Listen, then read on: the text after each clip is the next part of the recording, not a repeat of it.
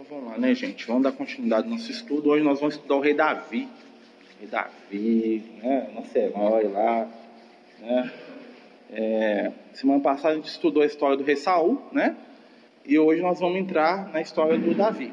Né? O Davi, que é o um personagem quase que mítico para o povo de Israel, né? O, o Davi que representa todas as conquistas materiais do povo de Deus, vamos dizer assim, numa linguagem evangélica, né?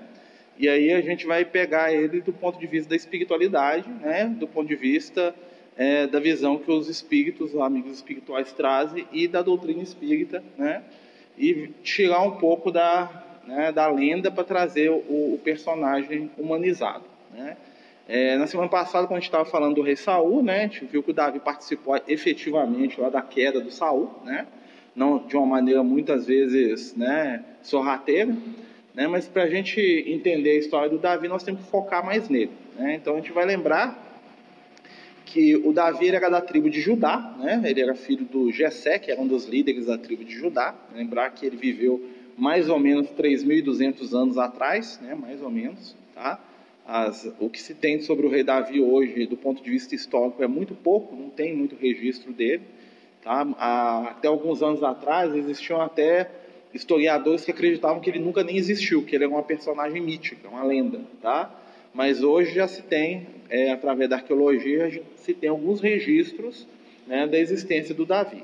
Certo? Apesar de que, como todo rei antigo de Israel, ele foi muito inflado. Né? Na verdade, ele era mais um chefe tribal do que um rei naquele sentido que a gente imagina, assim como Saul também o era, né? E o que, que acontece? O Davi ele vai ser o segundo rei de Israel, né? Vamos lembrar lá da história dele.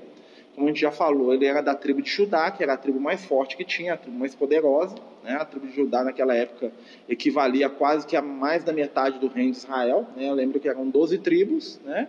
E Judá ocupava, vamos dizer assim, metade do, do, do espaço do poder, metade do número das pessoas para mais, e as outras 11 tribos juntas não davam em poder, em representação que a tribo de Judá era.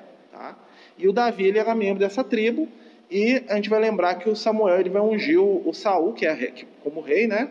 da menor de todas as tribos, que era a tribo de Benjamim, porque o, Samuel, né, que era um cara muito inteligente e espiritualizado, ele queria equilibrar essa questão do poder, que eles queriam um rei, né, e o Samuel, que era o líder lá, ele era o juiz, ele recebe da espiritualidade a, a intenção de ungir um, alguém de uma tribo menor para equilibrar essa questão toda do poder. Mas o pessoal da tribo de Judá nunca aceitou né, essa situação e eles fizeram força até o final da vida do Samuel para ele ungir alguém da tribo dele como sucessor de Saul, o que acabou acontecendo quando ele unge o Davi. Tá? Só, a gente vai entrar nisso porque semana passada a gente já falou desse assunto, né? Está até gravado. E aí nós vamos pegar a história do Davi. Quem que era o Davi? Né? O Davi ele, ele, aparece primeiramente no livro de Samuel, né? e ele vai ocupar o livro de Reis, ele vai ocupar o livro de Samuel, ele vai ocupar o livro de Crônicas e ele vai ocupar também em alguma parte o, o livro de Salmos, porque ele escreve os Salmos, né? a maioria dos Salmos, não todos, tá, gente? Tinha muita coisa que é, foi atribuída a ele depois e que foi colocada no livro, né? é, dessa maneira. Então, quem que era o Davi do ponto de vista positivo? Né? O Davi era um artista, isso é incontestável, haja vista né, o livro de Salmos que ele escreve. Né? O Davi, ele era uma pessoa, ele tinha uma sensibilidade muito profunda nesse campo aí da percepção da arte, da música, né? Por quê? Porque a, a, o povo de Israel, a oração deles era toda cantada. Tá? O salmo era a forma como eles rezavam. Né? Eles não rezavam do jeito, ou oravam do nosso jeito, que é uma, que é uma conversa. Uma de, né?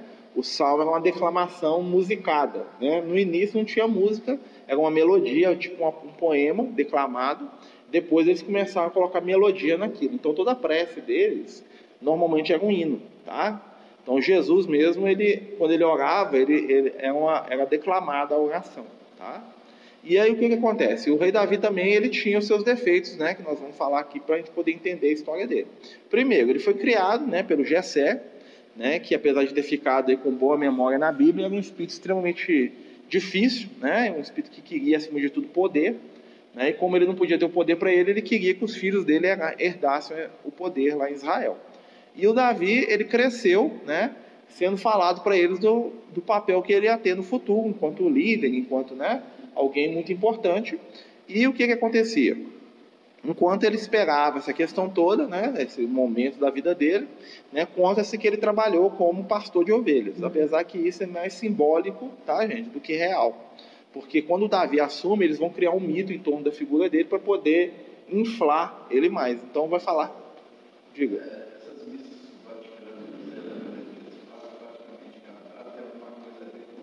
É, aquilo ali é o canto gregoriano, né? O Cacá está perguntando sobre a igreja católica, lá se tem a ver.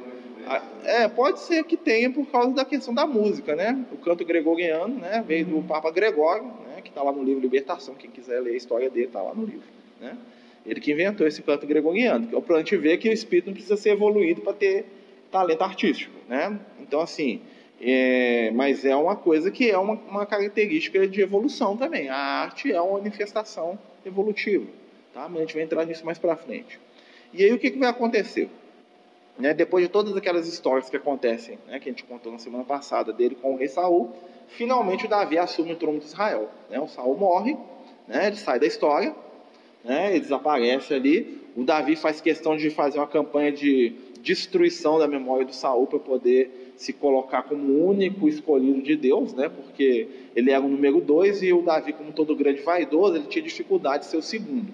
Então o que, que ele fez? Ele destruiu a figura de quem estava antes dele, que era o Saul, para poder ser o cara especial ali da história. Né? E nós vamos ver que o reinado de Davi vai ser muito conturbado. Por quê? Por causa das escolhas morais dele.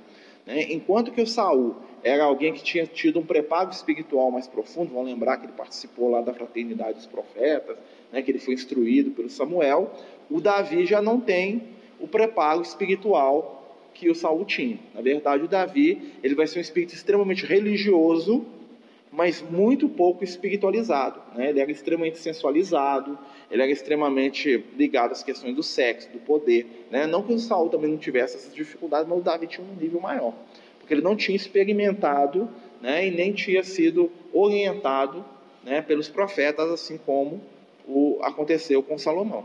E aí o que, que acontece? O Davi, quando ele assumiu o trono, ele já tinha um filho, tá? que chamava-se Natan. E esse filho ele vai ser um dos profetas que vai estar ali sempre com ele. Né? Ele tinha uma mediunidade. E até na Bíblia existe uma confusão, porque o Natan, como ele aparece a história toda, né? e depois cita ele como sendo filho do Davi, alguns estudiosos da Bíblia falam que o Davi teve um filho e deu o nome dele por causa do profeta. Na verdade, o que se tem mesmo da, da espiritualidade é o seguinte: o profeta Natan era filho do Davi. Ele teve ele lá com mais ou menos uns 16, 17 anos, por isso que ele regulava mais ou menos com a idade dele.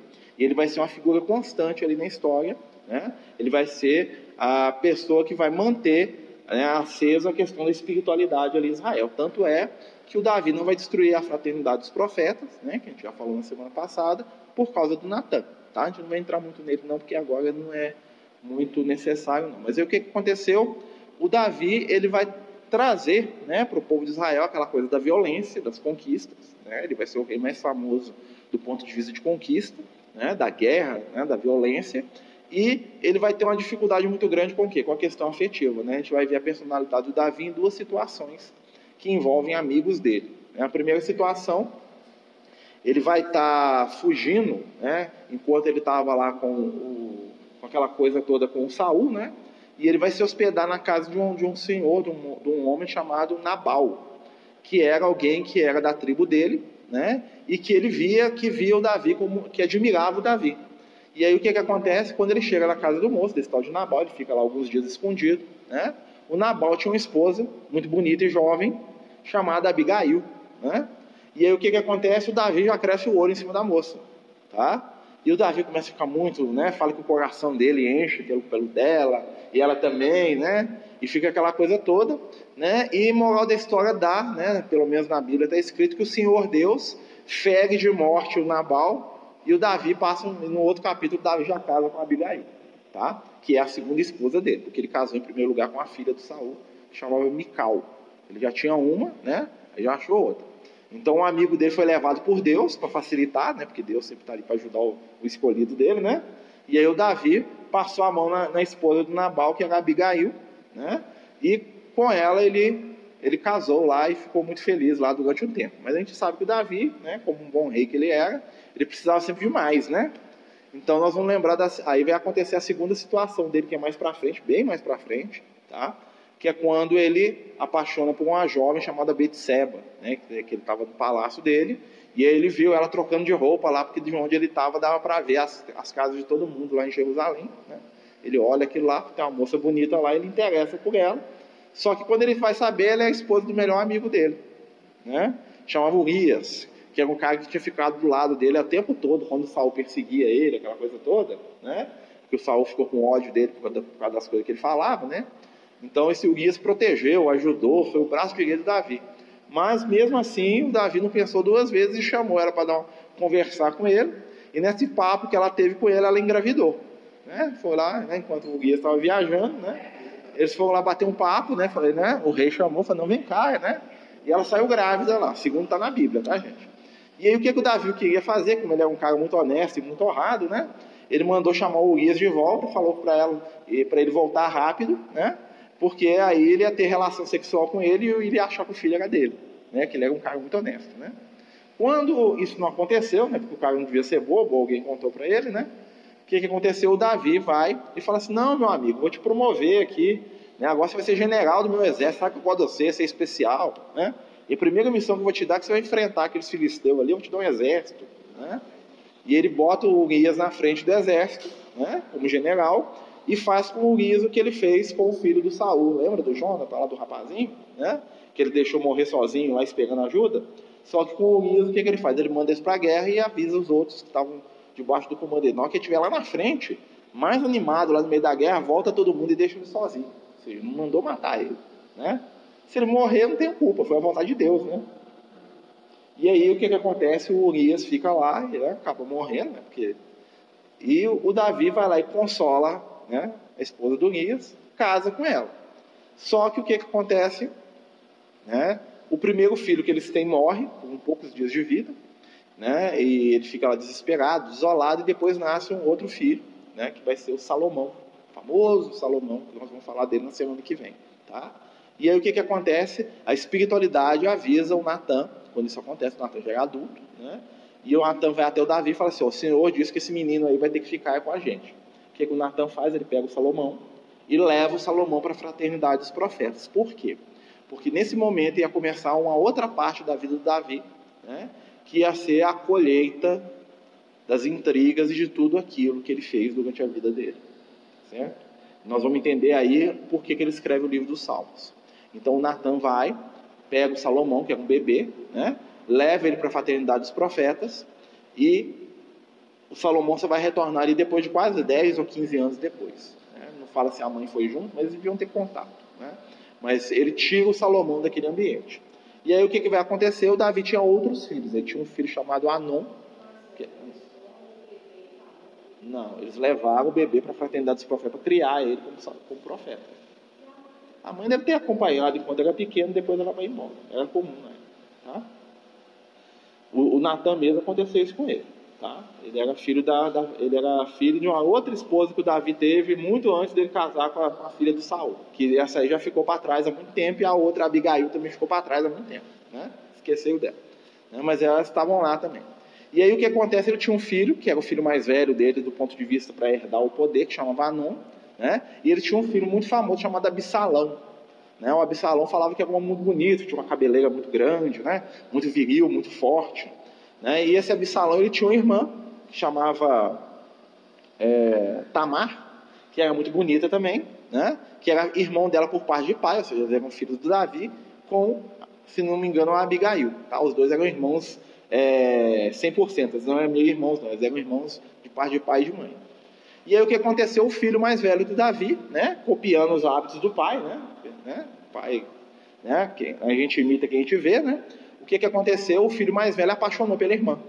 E ele ficou doido, começou a ficar doente de tanto amor que ele tinha pela irmã. Na verdade, não era amor, era desejo. Né?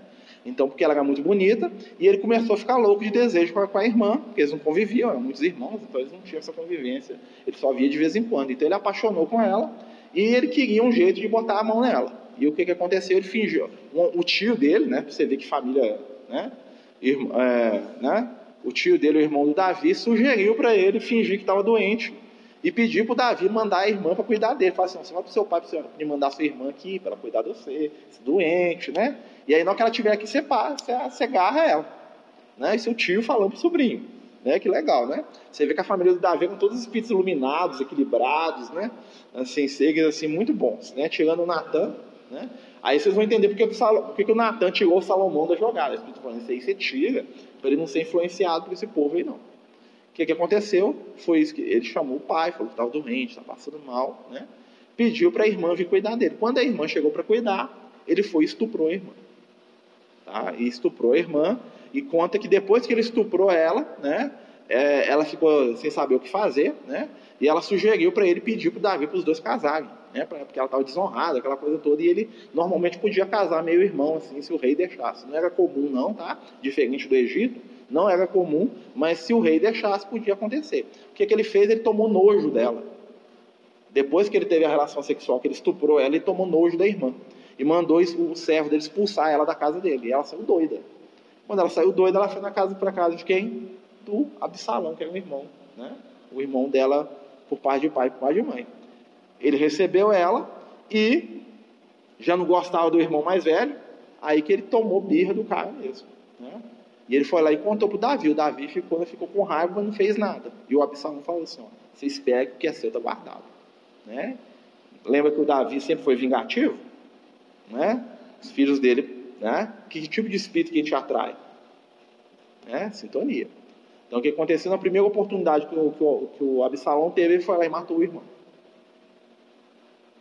E aí o Davi ficou doido. Né? O irmão matou o outro. Né? O irmão estuprou a irmã, o outro foi lá e matou. Para você ver que, que coisa linda que aconteceu. E aí o que aconteceu? Ao mesmo tempo que isso aconteceu, o, quando o Amon morreu, quem que virou o herdeiro? O Absalão. Né? E aí o Absalão fugiu, e aí algumas pessoas lá da tribo dele mesmo começaram a falar para o Absalão, ó, se eu fosse você, eu virava rei, seu herdeiro, né? Toma o poder aí, o povo gosta de você, você é bonito, você é inteligente.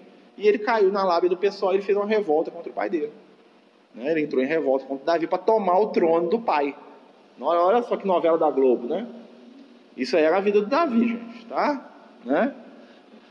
E o que, que aconteceu? O Davi se viu né, cercado pelo próprio filho que queria né, tomar o poder dele. Aí o Davi foge do filho, né? E aí nós vamos ver aí que começam os salmos. Quando que começam os salmos? Os salmos começam quando morre o Amon, que era o filho mais velho do Davi. Vocês vão ver que os salmos normalmente é o Davi pedindo força para enfrentar determinadas provas. E algumas Bíblias até fala um enunciado, Salmo de Davi, quando fugia da face do seu filho Absalão. É o salmo que ele escreveu enquanto ele estava correndo do filho que queria matar ele para tomar o poder. Então Absalão ficou revoltado contra ele, primeiro, porque ele nunca deu muita atenção para ele, segundo, porque ele deixou o filho dele estuprar a irmã e não fez nada, ficou caladinho, né? achou que aquilo era normal, e terceiro, porque ele já tinha matado o irmão e não tinha mais nada a perder. Ele não ia ter né, a graça do pai de novo, apesar do Davi né, gostar do filho. E o que, é que isso simboliza aí? São as disputas espirituais entre esses espíritos, né? Quando na, na, última reunião a gente vai lembrar que a gente falou da origem espiritual do Davi, né? Que é lá do Egito. E esses espíritos todos que estavam com ele eram espíritos de origem, tá? Lá do Egito.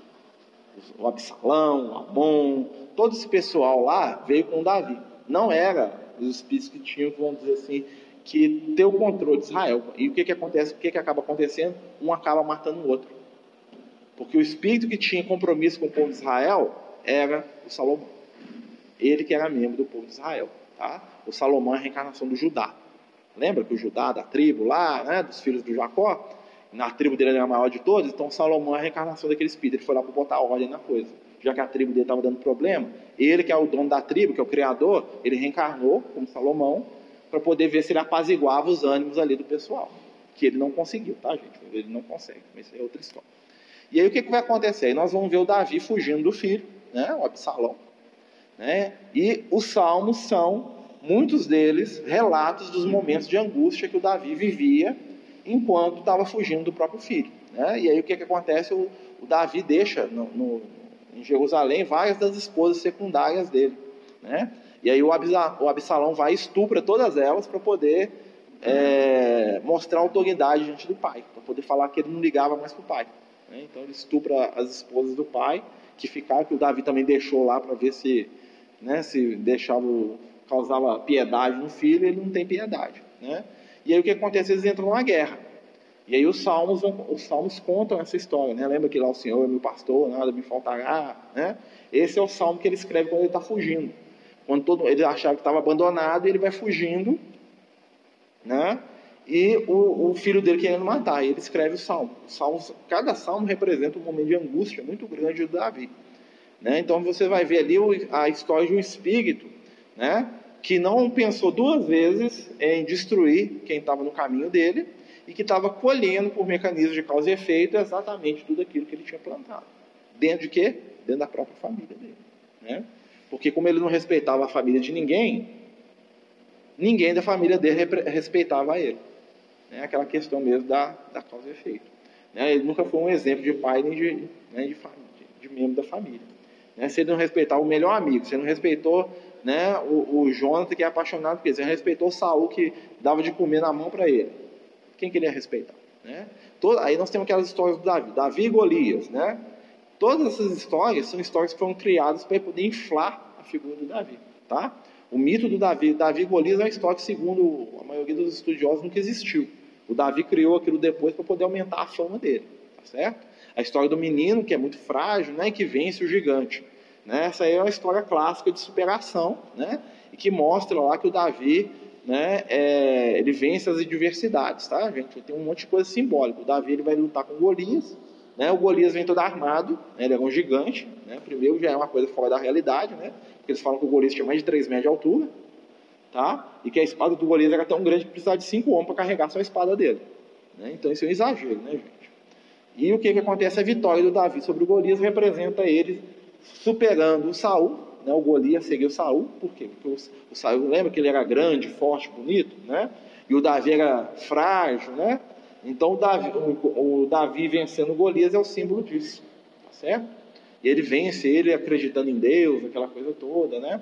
Então o Saul representava a violência e o Davi representava a pessoa que era, né? Seguidora de Deus. E aí o que que acontece? Acaba que durante a guerra, né? A guerra vira a favor do Davi, né? E o Absalão ele foge e apesar das ordens do Davi, o líder lá dos do soldados do Davi acaba matando o Absalão. E o Davi também endoida mais uma vez, né?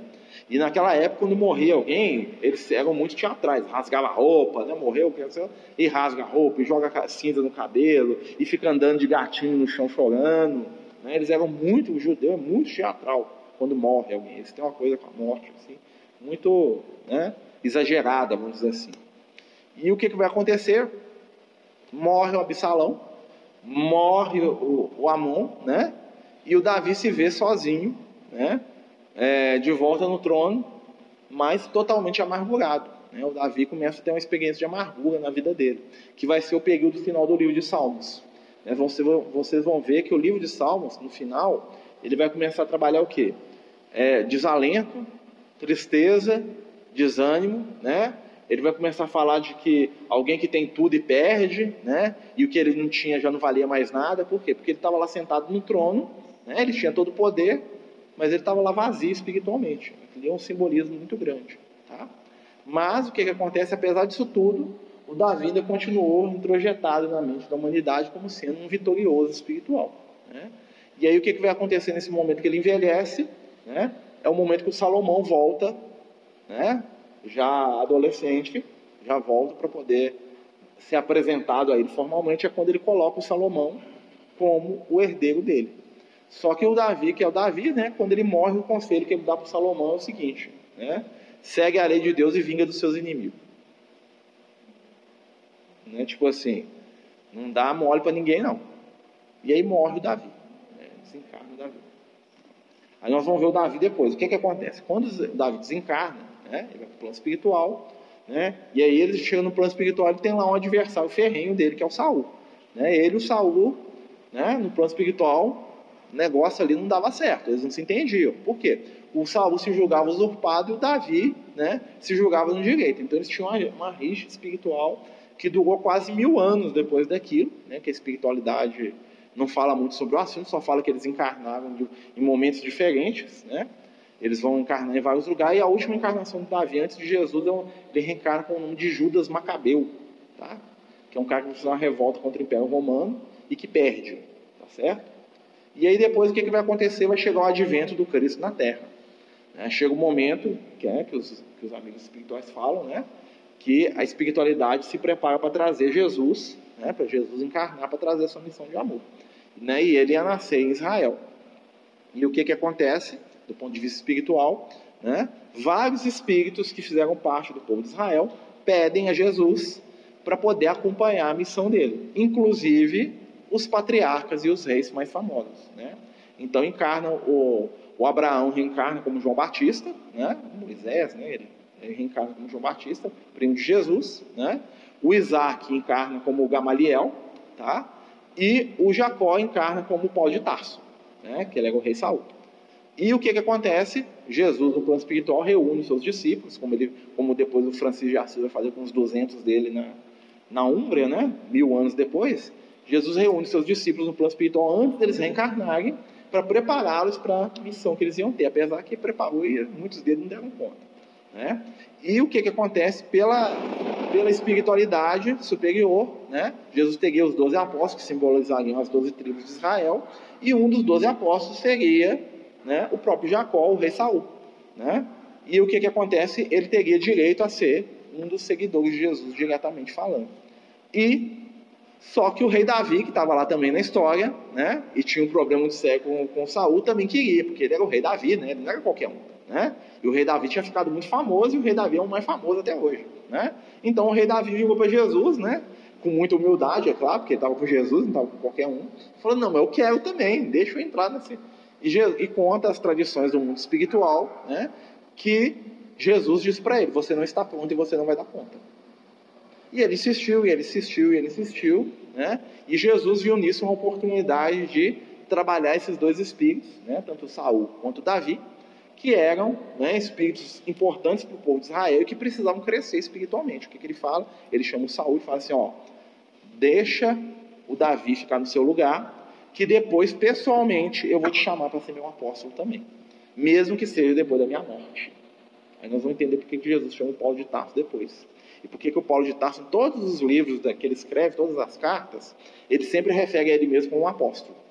Né? E ele fala que ele não era apóstolo por causa dos homens, ele era apóstolo pela eleição de Jesus. Jesus que escolheu, né? ele tem até um texto que ele fala assim: O Senhor Jesus que me escolheu antes de eu estar no ventre da minha mãe.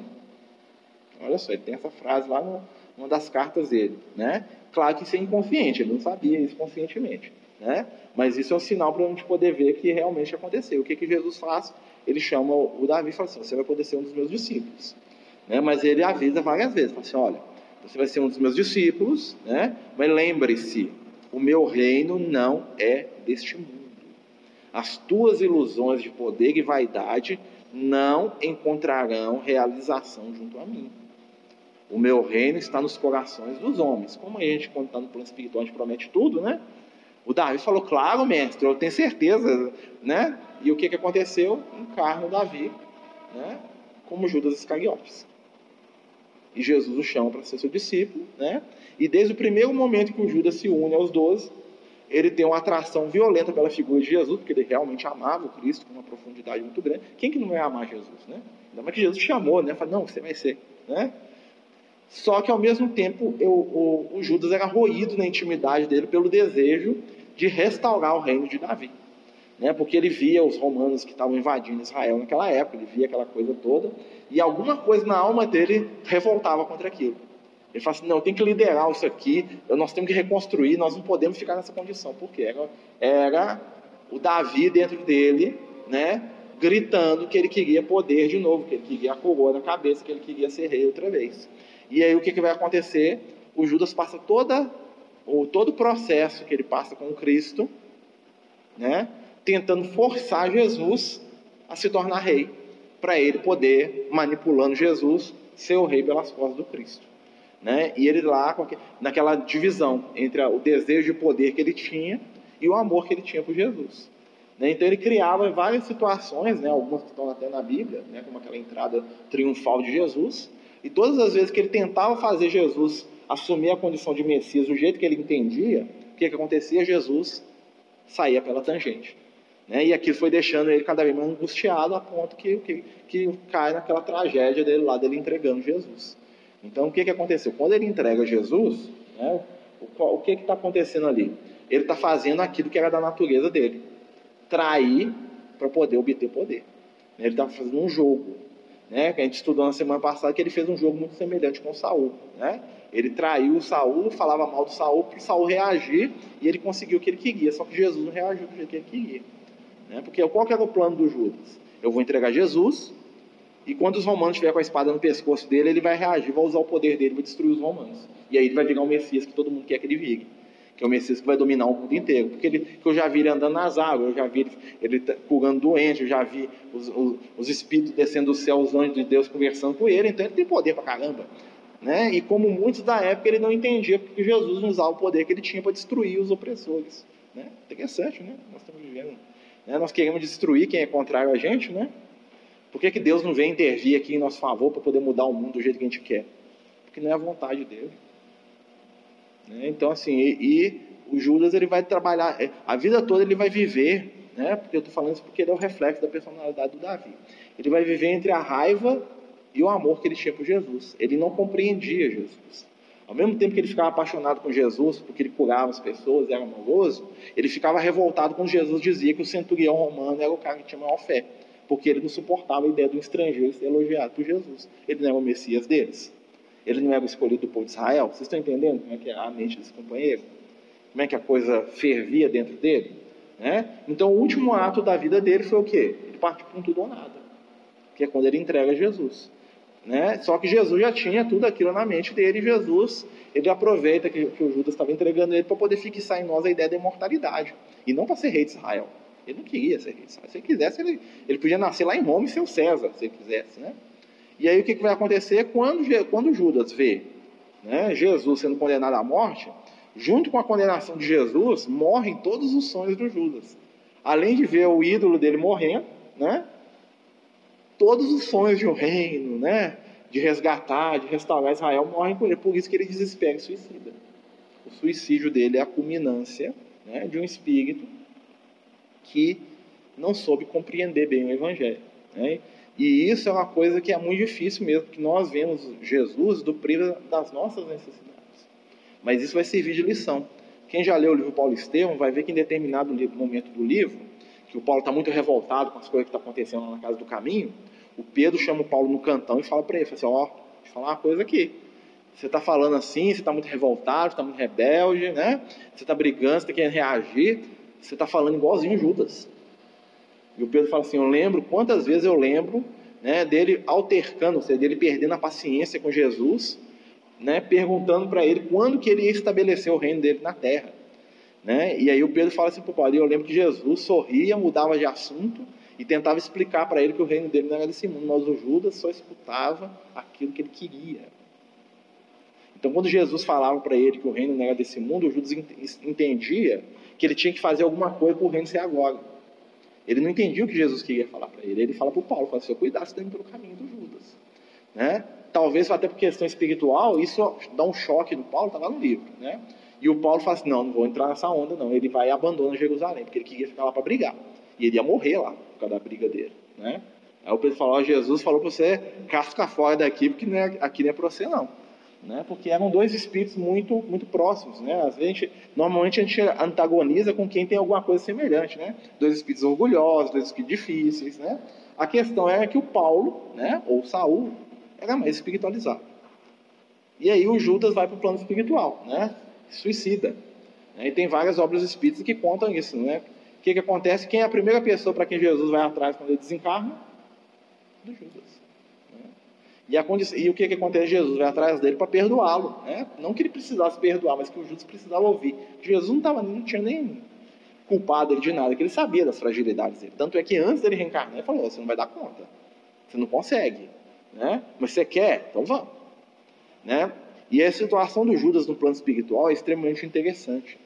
Porque, segundo os espíritos contam, quando ele desencarna, ele vai para, as regiões mais inferiores. Né? Porque né, a consciência dele, imagina, né, trair Jesus, gente, não é qualquer um, não, matei Jesus. Né?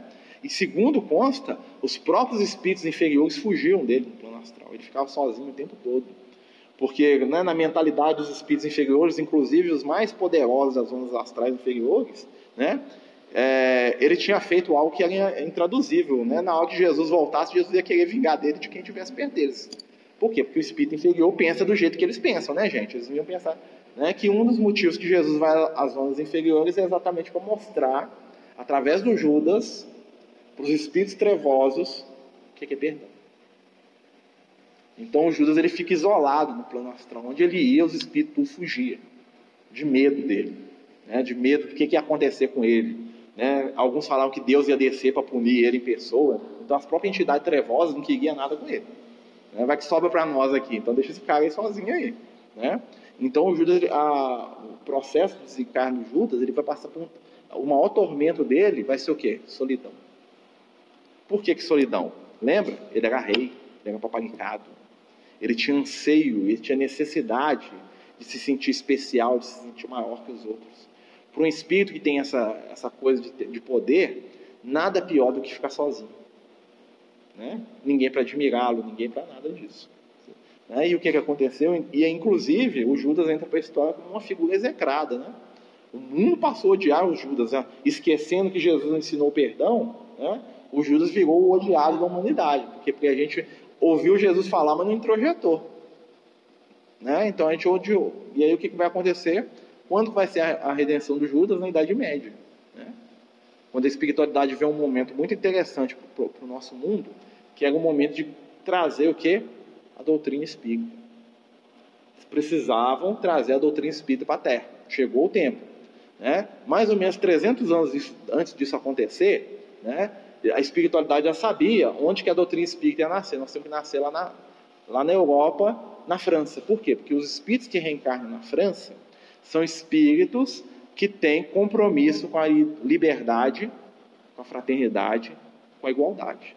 Né? Anos depois, né, né, iriam reencarnar os iluministas que iam trazer essas ideias de igualdade, fraternidade igualdade para a Terra. E em cima disso, né, a doutrina espírita ia ser trabalhada. E precisava que essas ideias nascessem ali naquela região. E o que estava acontecendo no momento? A Inglaterra, que era um povo muito frio, né, e que não estava preparado para esses ideais, estava dominando a França. E aí o que, a espiritualidade faz? Nós temos que libertar a França da Inglaterra, porque a Inglaterra tem outra função na história. A função da Inglaterra é outra. Mas se eles, se eles ficarem aqui na França, eles vão atrapalhar o processo da liberdade, da fraternidade e igualdade, porque ele precisa nascer aqui. E se os ingleses dominarem, não vai acontecer, porque a proposta deles é diferente, é controle, é poder, né? é indústria, é outra coisa. É o que, que acontece, a espiritualidade chama, né? Jesus vai até as zonas inferiores e chama o Judas, fala assim, tem uma chance de você voltar.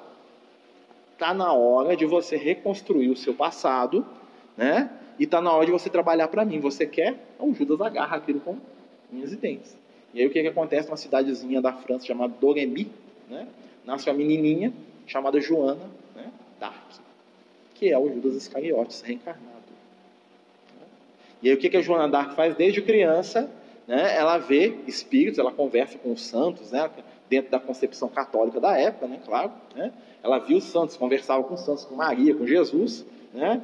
e ela falava que eles mandavam ela juntar as pessoas para libertar a França do, dos ingleses. E ela organiza um exército que vai atrás dela só pela onda da energia. Quem que era aquele exército? Era o povo de Israel da época do rei Davi encarnado. E aonde a Joana d'Arc passava, a cidade ficava vazia, que o povo ia atrás dela enlouquecido. Não sabia por quê, mas nós estamos indo com essa mulher aqui. Por causa da alga, né? Lembra que o rei Davi, né? O rei Davi, né? As pessoas não percebiam que era ela mentalmente, vamos dizer assim, conscientemente, mas era o espírito dele que estava ali e ele arrastava. E nisso cria-se uma reação, né? E o que, que acontece? Acaba por libertar a França do, dos ingleses, e aí o que acontece? Ela vai lá e através dela um dos, dos, membros da família nobre lá da França é coroado como rei da França. E aí o que, que acontece? Né?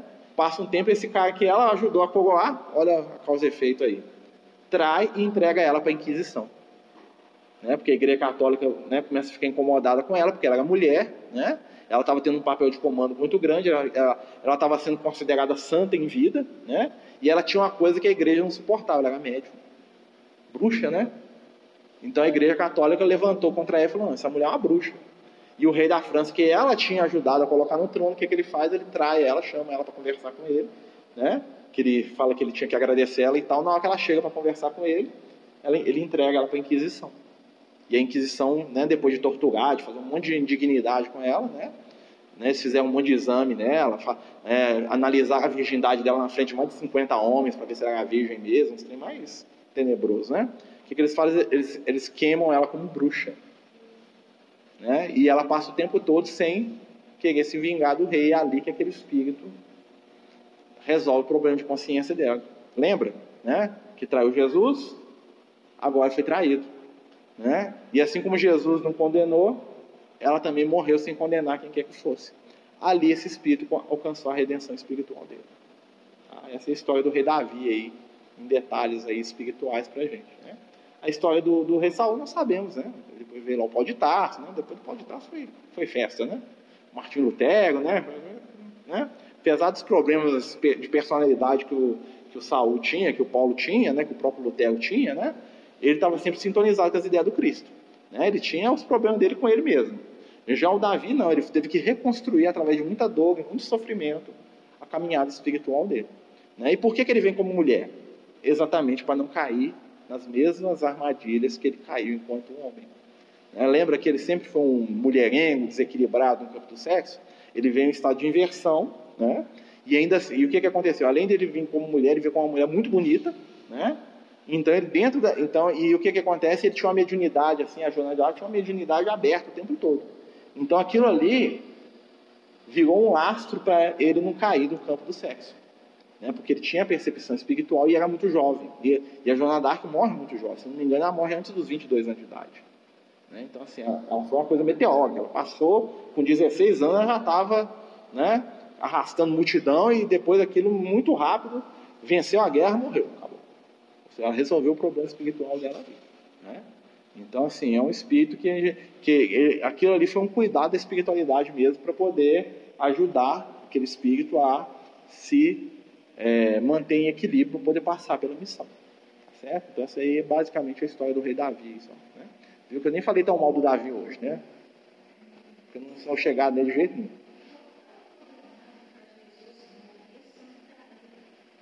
Não precisava.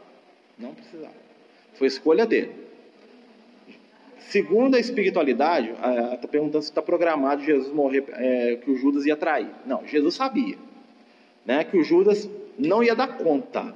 Mas vocês vão notar que Jesus o tempo todo manteve o Judas. Tanto é que até o último momento ele ficava olhando para o Judas, ficava dando dica para o Judas, ou seja, ele tentou ajudar o Judas. Mas ele não interferiu no livre-arbítrio do Judas. E quando Judas foi prender ele, ainda recebeu Judas como amigo. Falou assim: vem amigo. Ou seja, Jesus o considerava amigo. Ele sabia que ele era um espírito que não dava conta. Né? Se Jesus.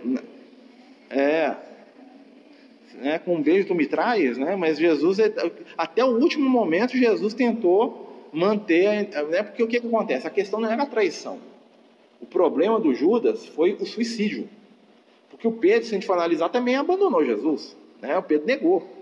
Só que o Pedro ele teve a, a força moral de engolir o orgulho dele né, e pedir perdão. O Judas não aguentou, o orgulho dele era tão grande que ele suicidou.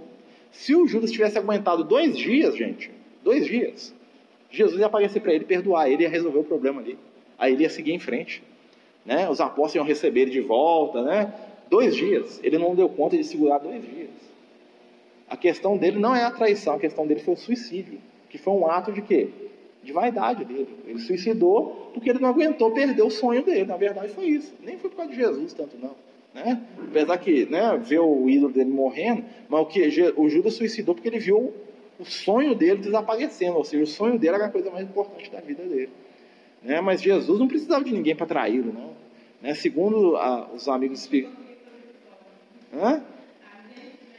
É, na verdade, o que, que acontece? Jesus ia ser preso de um jeito ou de outro. Talvez ele fosse preso mais tarde, talvez ele fosse preso durante o dia. Né?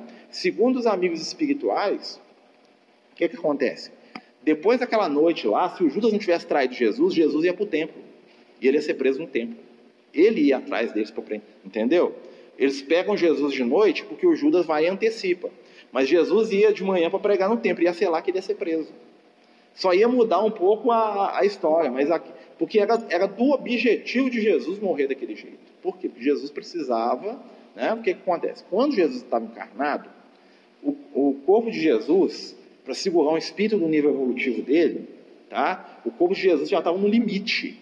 Ou seja, o corpo físico dele não sustentava mais um espírito no nível dele. O corpo de Jesus ia desmanchar, que é o que aconteceu com ele quando no, no sepulcro. O corpo dele vira luz e some, não é isso que acontece?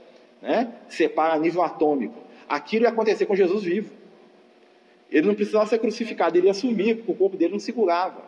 Aí o que, que, ele, o que, que ele fala assim? Ó, já que isso vai acontecer, eu vou aproveitar, vou deixar que a minha morte seja uma coisa pública, para poder fixar na mente deles a ideia da vida depois da morte. Olha como é que Jesus é, né? Vou aproveitar até o último minuto aqui, esse corpo aqui, porque esse corpo aqui vai me ajudar a fixar a minha lição. Não é porque ele precisava morrer para salvar ninguém, não é nada disso. Né? E o Judas foi um instrumento, o escândalo, lembra que ele fala? O escândalo há de vir, mas ai daquele que causa e se torna instrumento do escândalo. Quando ele falou isso, segundo os amigos espirituais, ele falou olhando para o Judas, ou seja, ele falou para o Judas. Tipo assim, Preocupa não, não se torne instrumento de escândalo, meu amigo. Não precisa disso. O Judas escolheu ser o instrumento daquilo que ele não precisava ser instrumento. Jesus ia desencarnar de qualquer jeito, né? Mas ele escolheu e à medida que ele escolheu, o que, que aconteceu? Ele se tornou responsável pelas suas ações. Entretanto, as ações dele também servem de quê? De ponto de crescimento para a gente. Lembra? Davi sempre foi o quê? Impulsivo.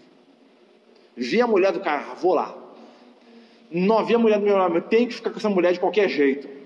Né? Lembra o filho dele que puxou ele, né? Tô doido com a minha irmã, tem que agarrar essa menina. Nossa, mas é sua irmã, não tô nem aí. Né? É a questão do, do Davi. O que aconteceu com ele é, é, a, é a história do espírito impulsivo. Né? Que era muito parecido com o Saul, só que o Saul era explosivo e não impulsivo. O Davi era impulsivo, ele, ele atropelava tudo para conseguir o objetivo dele. Né? Então a lição que fica para a gente da história dele. Aquilo que você planta, você colhe. Quem que vai escrever sobre isso? O filho dele, o Salomão. O Salomão ele vai ser um cara que ele vai analisar a vida do pai para tentar não errar da mesma maneira. Os erros de Salomão não são os mesmos erros do Davi. O Salomão é um espírito superior encarnado. Entretanto, o Salomão ele tinha dois defeitos que nós vamos estudar semana que vem. Tá? Semana que vem nós voltamos no Salomão. As 30 moedas que o Judas usa para poder vender Jesus era o preço que se pagava ao templo quando um escravo morria de acidente. Era tipo um seguro. Você tinha um escravo e morria de acidente, você pagava um imposto sobre o escravo. Tá? Então, quando seu servo, seu escravo morria de acidente, você ia no templo e o templo te reembolsava com 30 moedas de prata. Tá certo? Ou seja, quando eles dão as moedas para Jesus, por Jesus, é como se eles dissessem assim: esse cara vale igual um servo, um escravo qualquer. Entendeu o símbolo? Eles queriam humilhar Jesus falar que ele não vale nada. Né? Por isso que o Judas não queria receber as moedas, né? porque ele entendeu a ironia do negócio que eles fizeram com ele. Né?